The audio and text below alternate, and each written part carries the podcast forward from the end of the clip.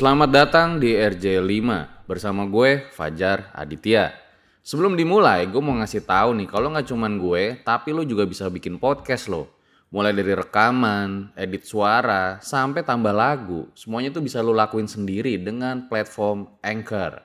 Satu aplikasi buat semua kebutuhan podcast. Bisa di-download dari App Store dan Play Store atau bisa juga diakses dari website www.anchor.fm.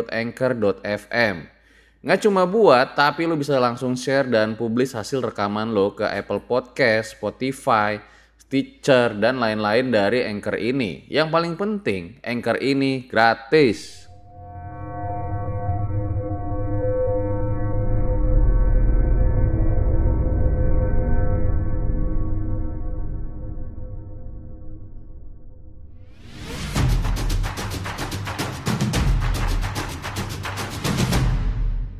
Kini Podcast Network. itu tiba-tiba diperlihatkan pasar hoib. Saya katakan pasar hoib itu karena di situ banyak sekali terjadi apa ya kayak transaksi dan keramaian dan saya melihat jelas. Jadi ada semacam kayak penjual jagung, ada semacam kereta api bahkan kereta api lewat, Ada kereta api. ada kereta api lewat. Komunikasi yang kita gunakan antar kelompok itu menggunakan seruan takbir. Untuk memantau teman kita yang kelompok dua di mana, kita menggunakan takbir. Allahu Akbar, nanti sana nyaut. Allahu Akbar, oh, berarti teman kita di sana, itu. Karena tiba-tiba Pak Suri jatuh dan dinyatakan meninggal dunia sama Ustadz Sumiti. Akhirnya kita popong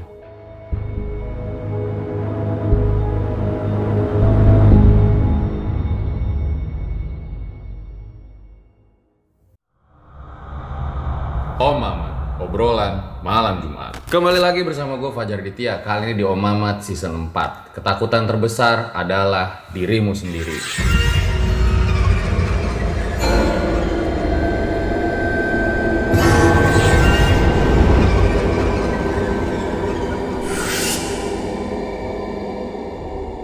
Akhirnya guys, sekarang season 3 udah tamat juga. Nah sekarang gue udah siapin nih sama tim RJ5 dari jauh-jauh hari season 4 khusus buat kalian. Nah bedanya di season 4 kali ini bukan hanya dari setupnya doang guys. Tapi sekarang gue bukan lagi jadi host, melainkan inspektur horor tragedi. Di mana tugas gue adalah mencari dan menemukan narasumber-narasumber yang mempunyai kisah-kisah horor, tragedi, dan story dan juga kisah viral yang tentunya bukan settingan. Jadi langsung aja nih kita mulai season 4 pada kali ini. Sekarang gue kedatangan seorang narasumber nih yang punya bisa dibilang sahid ya, saksi hidup dari kisah pendakian tragedi Gunung Lau 1987. Langsung aja kita sapa. Selamat malam Pak Fahim. Selamat malam. Saat itu mendaki Gunung Lawu tahun 1987. Iya, betul. Itu kalau belum tahu lagi ngadain acara apa ya Pak? Itu acara camping. Acara tahunan di pondok kami itu selalu mengadakan camping atau rihlah menjelang liburan. Boleh diceritakan nggak secara singkat aja gimana sih awal mula tragedi itu? Jadi awal mulai tragedi itu eh, kita terlalu apa lah memaksakan. Jadi kelompok kita itu terlalu memaksakan untuk sampai ke puncak. Tapi ternyata itu tidak kesampaian. Tapi eh, teman-teman kita pada syahid insya Allah eh, pada mati di situ. Nah, saya dengar juga tadi dari ada yang bisikin gitu ya Pak. Katanya pas di sana itu sempat memandu jenazah yang merupakan temannya Pak Fahim sendiri ya. Iya betul. Apa yang dirasakan pada saat itu Pak? Ah, yang saya rasakan itu jenazah teman saya yang biasa sehari-hari sama saya. Saya merasa kasihan. Nah, makanya kita tandu bersama-sama secara bergantian. So langsung aja kita mulai season 4 ini. Berikut adalah ceritanya. Ya, Pak Fahim boleh diceritakan awal mulanya itu seperti apa? Bismillahirrahmanirrahim. Assalamualaikum warahmatullahi wabarakatuh. Ah, kejadian ini terjadi pada tahun 1987 tepatnya di pondok pesantren salah satu pondok pesantren di Solo Jawa Tengah Ah, saya menjadi santri ataupun masuk di pesantren tersebut pada tahun 1986. Saya lulusan Madrasah Sanawiyah yang ada di Kabupaten Pemalang. Kemudian atas dorongan dari orang tua, saya masuk di pondok pesantren tersebut. Setelah saya masuk di pondok tersebut, eh, kami atau saya menjadi tahu bahwa kebiasaan-kebiasaan yang ada di pondok tersebut itu menjelang liburan eh, biasa mengadakan satu camping eh, atau rihlah itu tadi. Kebetulan eh, dan biasanya itu pondok itu mengadakannya di berbagai macam tempat. Kebetulan pas eh, saya sudah menginjak dua tahun di situ mengambil tempat di lereng Gunung Lawu, tepatnya di eh, Magetan, tepatnya lagi di Mojosemi.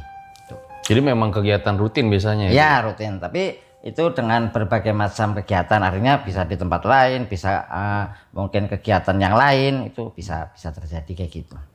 Pada saat itu hmm, kami eh, atas inisiatif daripada para asatid atau para ustadz eh, mengambil tempat di situ dan kami eh, berangkat pada hari Senin tepatnya tanggal 14 Desember tahun 1987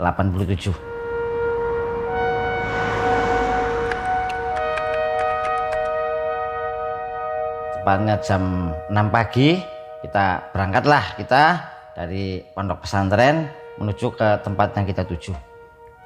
Kita berangkat menggunakan eh, kendaraan terbuka truk terbuka pada saat itu eh, yang mengikuti kegiatan tersebut ada sekitar 120-an terdiri dari 115 santri dan kelebihannya itu para ustadz dan para pembimbing. Berarti hampir semua yang ikut ya pada saat itu ya? Bukan, enggak. Jadi di sana itu kan eh, hampir santrinya itu kan mendekati seribu pada saat itu. Oh. Cuma beberapa kelas saja. Oke. Itu. Itu naik berapa truk Pak? Itu mana- naik menggunakan dua truk besar. Oke. Ya. Jadi kayak kayak mau wajib militer gitu ya? Ah, ya, menggunakan.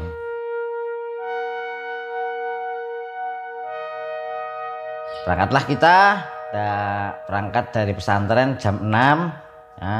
Nah, kemudian sampai di tempat tujuan sekitar jam 10 siang. Kita bersama-sama eh, sebagian mendirikan tenda, sebagian lagi memasak untuk makan siang.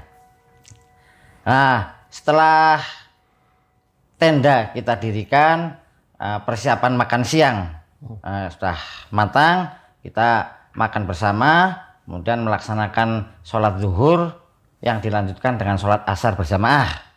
Itu kalau boleh tahu kan pada tahun 1987 pasti berbeda ya proses Oh ya, perizinannya. Itu pada saat itu kayak gimana tuh Pak? Nah, kalau soal perizinan itu kebetulan yang mengurus dari pihak panitia atau pihak pesantren tersebut.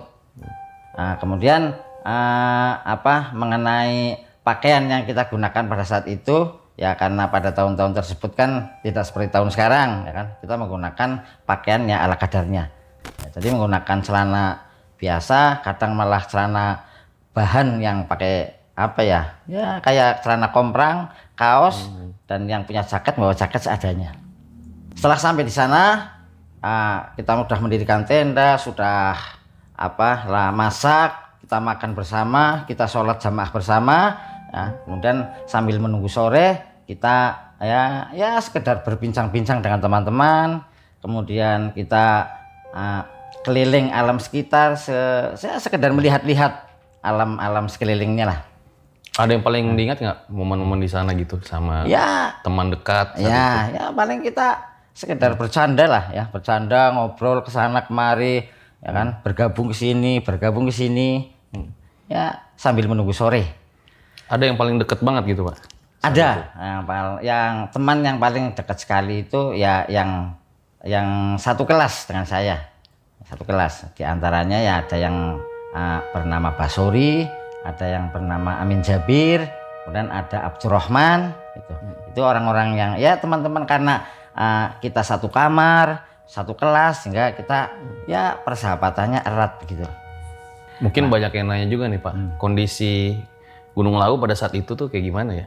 Ah, kalau 1987. kondisi Gunung Lawu pada saat itu karena udaranya cerah ya biasa-biasa saja artinya kita melihatnya dari bawah tidak ada gejala atau tidak ada yang apa ya ya yang bisa dikatakan eh, menakutkan atau aneh nggak ada ya kan? Nah setelah kita apa sholat maghrib ah, karena kita anak-anak pesantren kita biasa mendengarkan ceramah. Nah, kita sholat maghrib disambung ah, dengan sholat isya setelah itu kita mendengarkan ceramah dari salah satu ustadz kita. Ah, kemudian setelah ah, kemudian kita berkumpul kembali ya, saling bercerita saling bercanda apalagi itu kan menjelang liburan. Ya. jadi ya, saling kita ikut gerombol ke sini ikut gerombol ke sini. Ya anak-anak usia 16 tahun 17 tahun ya kan kita jadi ya bercerita tentang apa lah asal masing-masing gitu. Ya kan kita sampai malam lah jam 10 kita diwajibkan untuk tidur. Tidur di tenda masing-masing. Nah kemudian apa jam 3 kita dibangunkan untuk melaksanakan sholat tahajud bersama-sama dilanjutkan dengan sholat subuh bersama-sama Nah, setelah sholat subuh seperti biasa eh, dari panitia mesti mengadakan setelah sholat ya mengadakan seperti tausiah keagamaan atau ceramah keagamaan. Ceramah selesai, kemudian kita untuk bersiap-siap karena pada hari itu kita mau mengadakan hacking. Itu. Memang sudah direncanakan. Iya, ya hacking itu hari berarti hari Selasanya kayak gitu. Sebelum hiking itu ada momen yang diingat nggak sama teman-teman dekat yang tadi Bapak Faim sebutin? Ya, jadi sebelum hacking itu kan kita dikumpulkan dulu nih, ya kan? Dikumpulkan, dibagi menjadi lima kelompok, dibagi menjadi lima regu. Yang masing-masing kelompok atau masing-masing regu itu ada yang 24, ada yang 23, bahkan ada yang 25. Ya kan? Kita dibagi menjadi lima kelompok. nah, kebetulan apa? Saya itu sa- satu kelompok dengan eh, Amin Jabir, ya, dengan Basori, dengan Abdurrahman sendiri, ya, itu kita satu kelompok.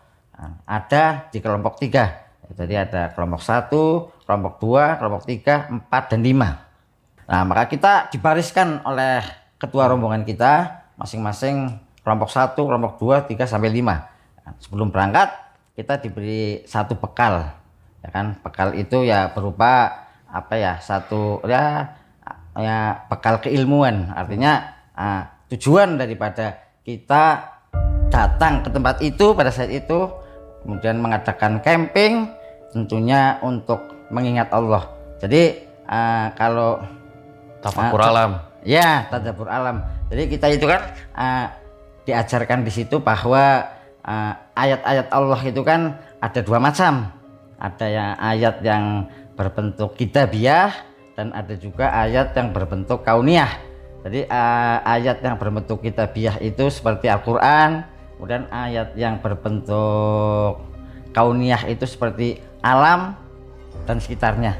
Nah, kita datang ke sana itu untuk membaca ayat Allah yang berbentuk alam itu tadi. Ya.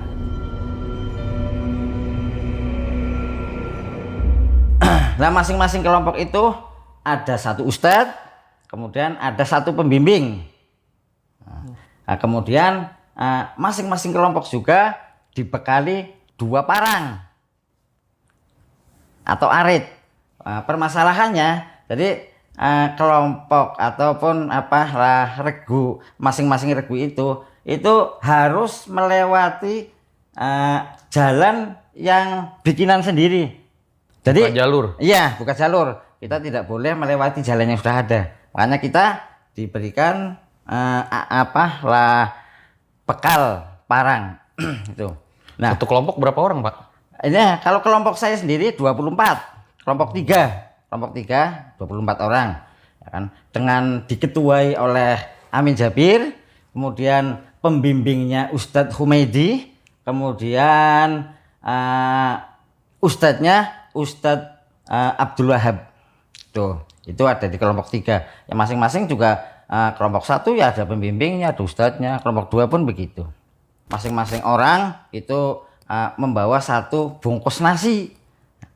Nah, satu bungkus nasi dengan uh, minum sekedarnya.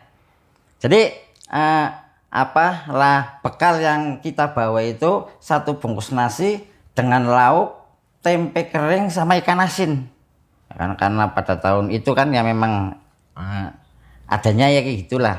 Rencananya itu sore udah balik gitu, Pak. Nah, kita diberi apa lah warning. Itu tidak sampai sore. Jam 12 siang ya kita harus balik. Nah, pokoknya kita dilepas ya naik ke gunung tapi jam 12 siang sampai di mana pun kita harus pulang. Ya kan? Nah berangkatlah kita ya masing-masing masing-masing kelompok itu ya apa ya dengan perasaan gembira senang bercampur bahagia berangkat kita semua cuman nah kelompok ada yang dari sisi kiri ada yang dari sisi sebelah utara sebelah selatan Jadi misa-misa semua ya bisa-bisa kelompoknya ya? satu kelompok bisa-bisa Dan berjauhan ya. Iya berjauhan. Nah, berjauhan. Nah, komunikasi yang kita gunakan antar kelompok itu menggunakan seruan takbir. Jadi misalnya kita berangkat nih kelompok dua, nah, kelompok tiga saya berangkat lewat sini, kelompok dua lewat sini, ya kan? Nanti begitu sudah sampai di apa perjalanan gitu kan, kan kayak sepi gitu. Untuk memantau teman kita yang kelompok dua di mana, kita menggunakan takbir. Allahu Akbar, nanti sana nyaut. Allahu Akbar, oh, berarti teman kita di sana, gitu. Itu eh, cara salah satu cara komunikasi itu dengan takbir.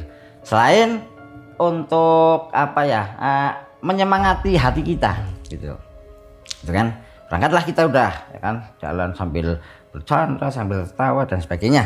Ya, kebetulan saya kan mm, satu kelompok dengan teman-teman yang satu kamar kebetulan satu kelas ya kan? Ada saudara kita Basori ya kan? Kebetulan ya, yang namanya Basori itu eh, termasuk santri unggulan di situ.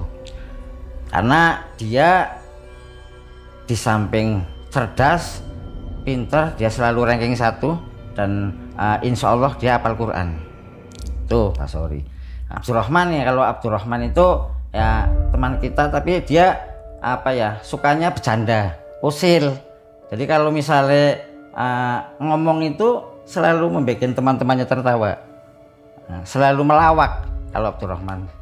Ya dengan bercanda, uh, tertawa dan sebagainya kita naik lah naik masing-masing naik naik naik nah eh, ketika saat itu jam menunjukkan 12 siang atau 12 ya sekitar jam tengah satu siang berhentilah kita jadi perjalanan dari tadi jam 8 sampai jam tengah satu siang itu perjalanan aman eh, nyaman tidak ada aral melintang sedikit pun Itu eh, ilalang-ilalang aja di Iya, muka. jadi ilalang aja. Kalau misalnya ada apa ya belukar yang kira-kira pendek ya kita lompati. Kalau misalnya yang agak tinggi kita gebras pakai parang gitu. Terus itu. kiri Jadi- kanan pohon-pohon padat gitu.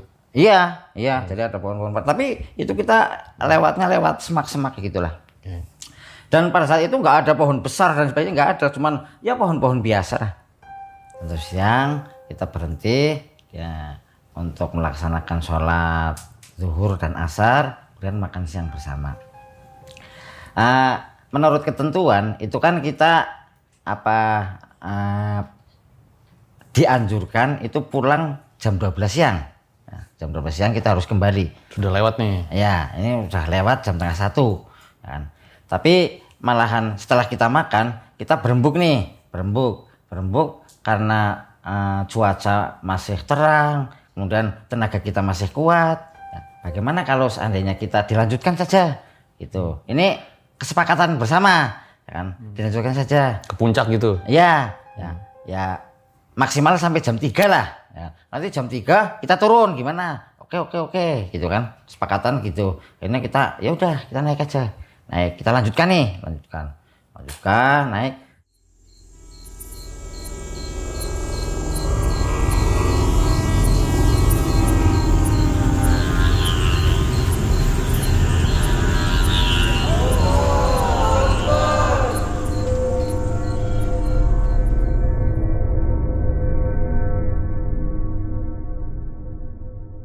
Hai, sebelum lanjut, kenalan dulu yuk sama partner misteri gua. Namanya Anchor. Anchor ini adalah all-in-one podcast editing platform yang membuat gue lebih mudah untuk rekaman, edit suara, tambah lagu, dan segala hal dalam pembuatan podcast yang sedang kamu dengerin kali ini. Anchor bisa ngebantu kamu bikin podcast kamu sendiri. Caranya tinggal download dari App Store dan Play Store. Atau bisa juga diakses di www.anchor.fm. Jadi, download Anchor sekarang juga.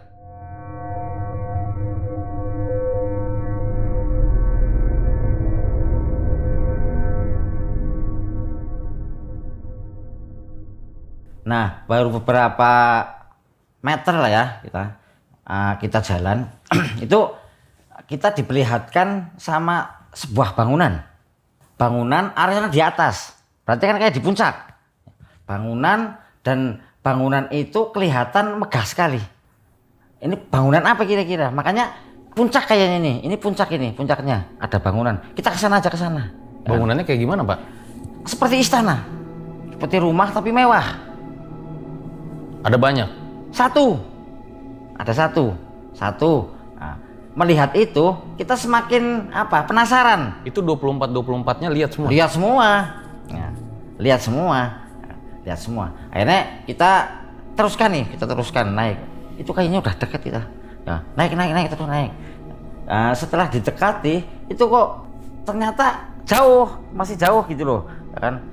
Nah, teman kita pada ngomong itu dekat itu dekat. Ya kita ayo ke sana lagi. Sampai sana ternyata jauh lagi. Ya.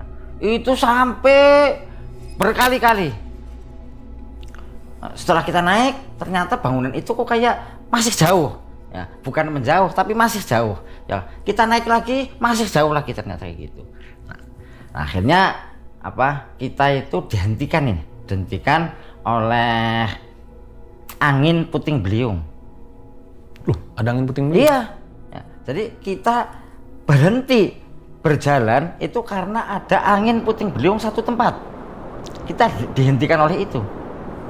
Tiba-tiba itu di di depan kita itu ada angin puting beliung tapi hanya satu tempat. Itu angin puting beliungnya besar gitu, Pak? Muter-muter gitu. Besar. Besar, cuma hanya satu tempat. Sebesar gimana, Pak? Ya sebesar apa ya? Besar lah, cuma tidak tidak melebar gitu loh. Besar cuma tidak melebar ke mana-mana. Segede orang kali. Iya segede orang lah, cuma muter gitu. Sampai pohon yang sebesar kaki itu pada roboh, pada patah. Dengan adanya angin tersebut, maka kita berembuk, ah ini kayaknya kok tanda-tanda nggak baik, gitu kan? Kita hentikan aja hentikan. Dah, kita nggak usah mengejar sampai puncak. Nah, kita turun aja turun. Sepakatan lagi, akhirnya kita turun, ya kan? Kita itu baru berbelok, ya, baru berbelok mau turun, ya jarak baru sekitar lima langkah lah, ya kan? Tiba-tiba kabut datang, kabut, kabut datang, hujan besar datang, angin datang, terus petir datang. Jadi jadi satu. Padahal tadinya cerah. Cari cerah. Kan? Tiba-tiba kabut yang yang pertama datang kabut, kabut datang. Tebel banget, Pak. Tebel. Dan pada saat itu kita melihat jam itu udah jam 5. Kebetulan kan ada salah satu teman kita yang namanya Amin Jabir itu kan bawa jam, bawa arloji itu, kan. Nah, kita bisa melihat di situ ternyata udah jam 5. Nah, jam 5 kabut datang, nah, terus eh, hujan datang. Nah, akhirnya kita nggak bisa ngapa-ngapain nih di situ. Ada teman salah satu teman kami yang bawa senter, ya, tapi saya lupa namanya itu. Tak ingatnya dari tadi saya nggak apa ya nggak ingat itu ada yang bawa senter, ya. Setelah dinyalakan senternya itu paling hanya satu jengkal 20 cm lah nyalanya. Karena Tebal sekali. Iya, tebal sekali kabutnya. nah, begitu di situ sudah apa kejadian semacam itu membuat kita bingung. Nah, ini gimana ini? Ya kan kita nggak bisa ngapa-ngapain di sini nih.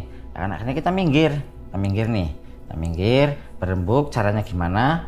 Ya kan nah, hujan semakin besar, semakin besar. Itu pada bawa jas hujan.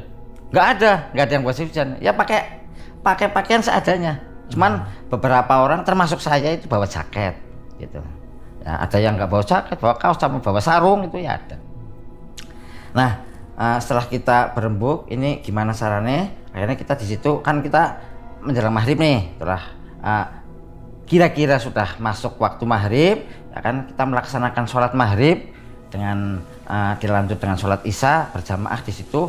Meskipun dalam kondisi hujan besar kita basah kuyup kan kita tetap, Tetap sholat melaksanakan ya? kita tetap melaksanakan sholat eh, maghrib dan isya. Nah setelah sholat maghrib dan isya kan kita udah nggak ada perbekalan nih kan? Perbekalan kan hanya satu kali dimakan tadi siang ya kan? Nah, kita berembuk di situ dan kita eh, tidak bisa ngapa-ngapain di situ akhirnya kita ya berdiam diri berteduh di bawah pohon. Kebetulan kan di situ dekat situ ada pohon besar ya kan? Kita berteduh di situ. Berteduh dengan duduk melingkar mas. Ya, duduk melingkar jadi teman yang di samping megang tangan kita kayak gini saling berkaitan terus sampai sana. Karena malam takutnya terjadi apa-apa. Itu eh, hari semakin semakin malam hujan semakin lebat kita semakin erat itu tidak ada yang bisa kita lakukan kecuali pasrah dan berdoa kepada Allah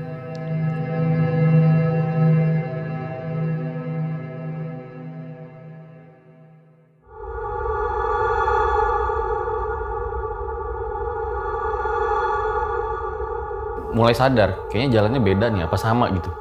itu nggak ada yang menyadari sampai situ belum belum ada yang menyadari sampai situ belum ada Ya masih sama tadi. Iya masih sama iya, ya. iya kan. Kita ya masih apa ya? Ya kedinginan pasti, kelaparan pasti.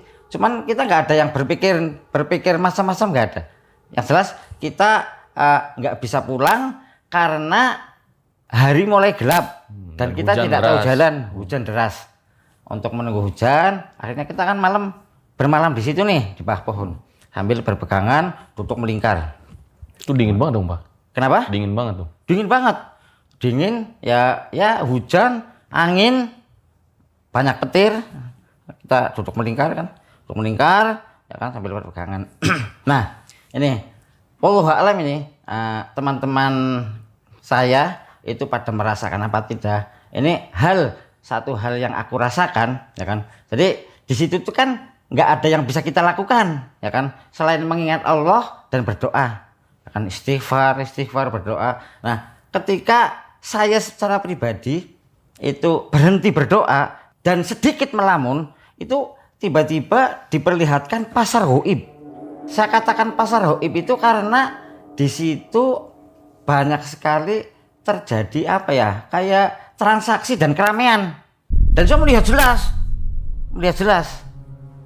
Jadi ada semacam kayak penjual jagung, ada semacam kereta api bahkan kereta api lewat, Ada kereta api. ada kereta api lewat. Nah, terus ada becak, ya. Terus ya ada orang jualan jagung bakar, ada. Terus orang mikul apa gitulah, kayak warung-warung kecil yang ah, pakai bambu itu ada. Nah, Itu posisinya dekat dari posisi Pak Fahim. saya bisa melihat dengan jelas. Bisa melihat dengan jelas semuanya. Itu. Nah, dan mm, semuanya rata-rata orang tua yang jualan. Yang yang bertransaksi di pasar itu orang tua. Nah, pakaiannya itu ya seperti pakaian zaman zaman dulu. Kalau yang laki-laki ya pakai caping nah, pakai baju Jawa tapi nggak dikancing pakai celananya komprang kayak gitu ya kan? Itu sampai pagi saya melihat. Tapi kalau kalau misalnya saya langsung sadar dengan mengetuk kepala astagfirullahaladzim itu langsung hilang. Jadi gelap gulita jadi gelap lagi. Itu orang-orang yang dilihat tuh orang tua gitu. orang tua. Orang tua terus ya ya kebanyakan tua lah. Kebanyakan tua. Pakai baju-baju ya. iya baju-baju zaman dulu. Itu kereta apinya gimana, Pak? Lewat aja lewat lewat dan ada suaranya lewat dan ada suaranya dengar kereta kuda, ini kereta api. Iya, kereta api. Becak juga ada. Dokar juga ada. Iya. Sempet nanya sama yang lain, lihat juga nggak gitu? Enggak saya nggak tuh, pernah nanya karena memang apa ya lah suasana kan nggak memungkinkan kita saling saling berkomunikasi hal yang tidak penting gitu kan ya. Iya, iya. Ya. Paling eh, satu ketika karena pas saya duduk berdekatan dengan Amin Jabir dan dia yang membawa arloji itu kadang saya sekali dua kali dalam satu malam itu saya menanyakan jam. Jam berapa itu, Pak? Iya. Ya kan jam berapa? Terus Amin Jaib cuma menunjukkan itu kan jamnya saya masih ingat betul itu jamnya itu ada apa ya? Ada cahayanya warna biru. Hmm. Hmm. Ya. Jam sekian, jam sekian gitu. Ya, itu itu terjadi sampai pagi hari. Ya kan? Nah, pagi hari setelah eh, apa semakin pagi semakin pagi itu kan berarti eh, suasana suasana semakin terang, ya kan? Suasana semakin terang, semakin terang, akhirnya kita bisa melihat lah, Ah, kita bisa melihat agak sedikit bisa dilihat suasana kita melaksanakan sholat subuh dengan kondisi apa baju basah terus kaos basah dan pada saat pagi itu masih hujan juga. Masih hujan sampai pagi. Berarti seharian tuh hujan terus. seharian bahkan ini sampai sore masih hujan. Nah, jadi sampai sampai pagi itu masih hujan. Masih hujan. Pada saat itu masih hujan. Nah, begitu agak terang agak terang ya kan? Nah, kita sudah melaksanakan sholat subuh nih. Nah, kita ah, kita sudah melaksanakan sholat subuh nih ya kan Ah, setelah sholat subuh hari semakin terang ah, Turun situ- lagi tuh. Iya, kita kan berniat turun lagi, ya kan? Nah, turun lagi. Tapi apa ya? eh, kita sempat sempat bingung di situ. Kita benar-benar benar-benar bingung. Nah, karena eh, yang saya, yang kita berdua puluh empat orang ini alami kok kayak beda gitu. Artinya beda. Begitu hari menjadi terang, kita apa ya? Panik dan kebingungan. Karena kemarin waktu kita berangkat ya, itu satu pun tidak melewati jurang.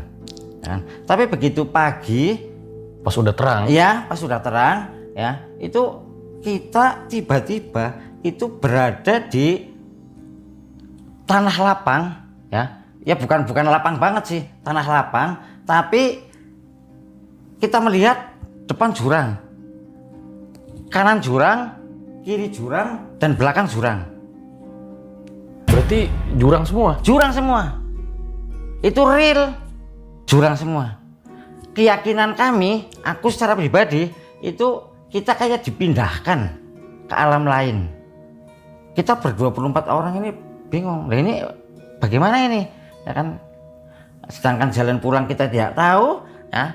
Ditambah ini ah, jurang di kanan kiri depan belakang Berarti 24 orang itu bingung semua ya. bingung Karena kan malamnya itu posisi pohon-pohon. ya Pas pagi-pagi udah jurang semua. jurang jurang semua itu jurang semua nah berkat kesepakatan kesepakatan daripada kita atau apalagi di apa ya di apa diarahkan oleh Ustadz itu kita melihat kira-kira jurang mana yang yang kelihatannya paling dangkal Jadi nggak ada jalan lain selain nggak ada jalan lain selain kita harus lewat jurang Gimana masuk ke situnya ya? Nah iya, makanya eh, setelah kita eh, berembuk, ya kan, kita menuruni jurang yang sebelah kanan. Karena kita meyakini bahwa jurang yang sebelah kanan itu jurang yang paling dangkal, yang bisa paling bisa kita lihat. Dasarnya kelihatan. Iya, dasarnya. Kalau yang lain kalau yang lain gelap, nggak kelihatan dasarnya. Nah, akhirnya kita ber 24 orang itu turun. Nah, turun itu dengan dibantu atau menggunakan akar pohon dan rumput. Turun satu-satu. Satu-satu, ya kan? Nah, setelah di dasar jurang, kita melewati jurang sedikit, kita naik lagi di sisi sana. oh buat gini ya. Ah, ya, ya kan? Kita naik lagi, naik lagi nih. Naik lagi di sisi sebelah kanan berarti, ya kan? Alhamdulillah hmm, 24 orang ini bisa selamat. Artinya bisa naik semua, ya kan?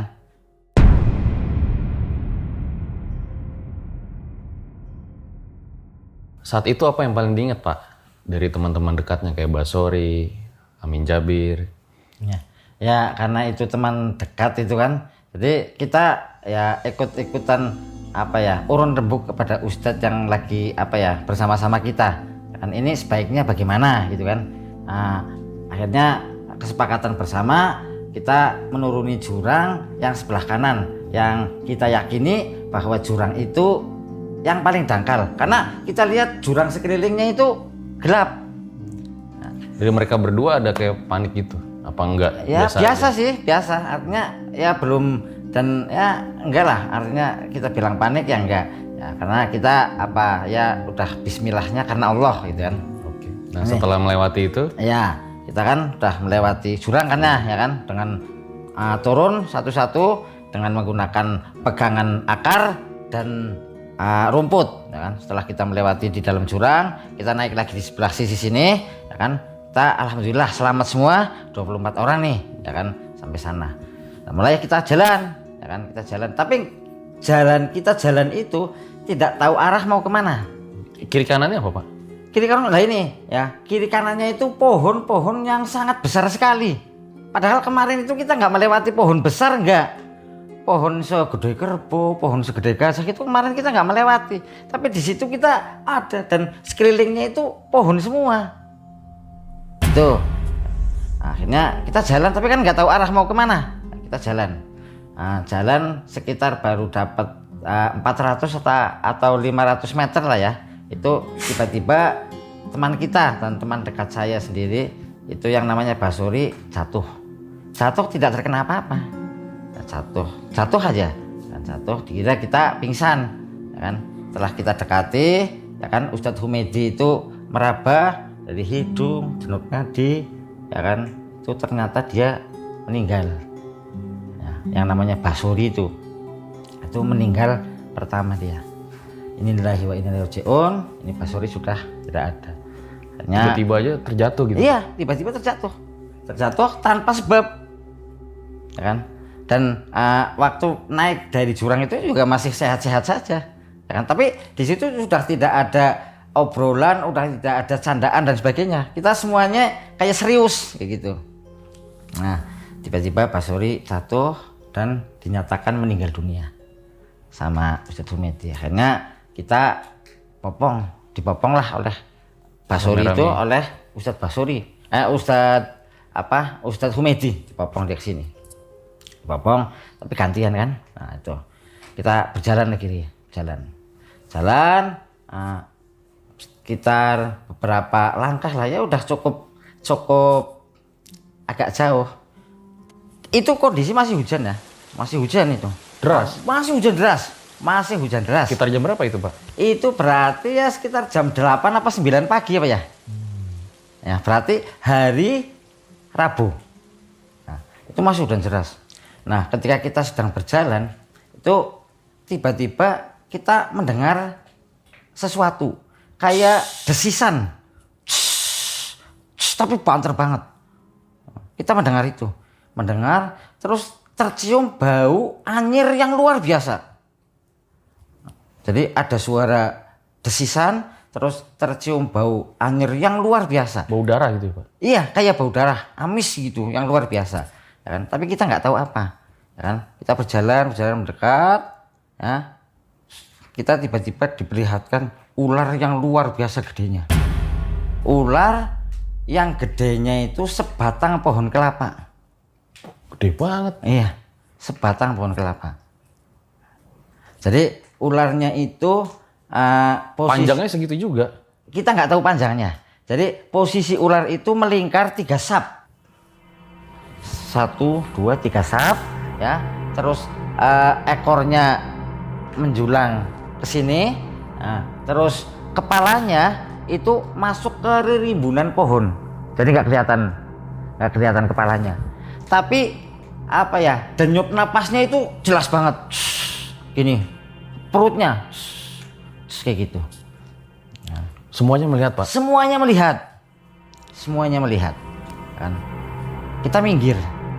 24 orang minggir. Baunya luar biasa. Kita minggir agak ke sebelah kanan. Minggir. Kan? Tapi kita sambil meneruskan jalan. Kita tinggalkan. Kita jalan, kan? Jalan terus. Nah, eh, setelah melewati ular itu, itu ada beberapa teman, ya satu-satu, ya kan? Tiba-tiba jatuh, meninggal dunia. di part kedua. jalan beberapa setengah kilo lah mungkin apa beberapa ratus meter itu yang dua yang ikut saya meninggal kan saya berenam nih ya kan yang dua yang ikut saya meninggal di situ Jatuh aja gitu. iya tiba-tiba duduk meninggal lah ya. Bukan duduk sih artinya ya grosor gitulah meninggal dunia. Kita tinggal empat orang. Yang dua meninggal kita tinggalkan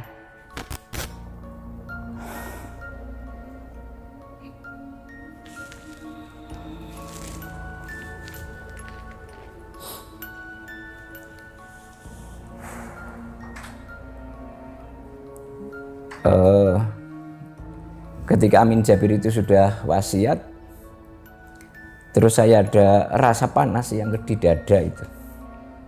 Berarti alhamdulillah saya masih masih ada harapan untuk hidup. Nah setelah itu kita buka lagi jaket yang itu. Ternyata dua sinar itu sudah tidak ada. Tadinya semalaman itu sebenarnya Iya ada terus, ada terus gitu.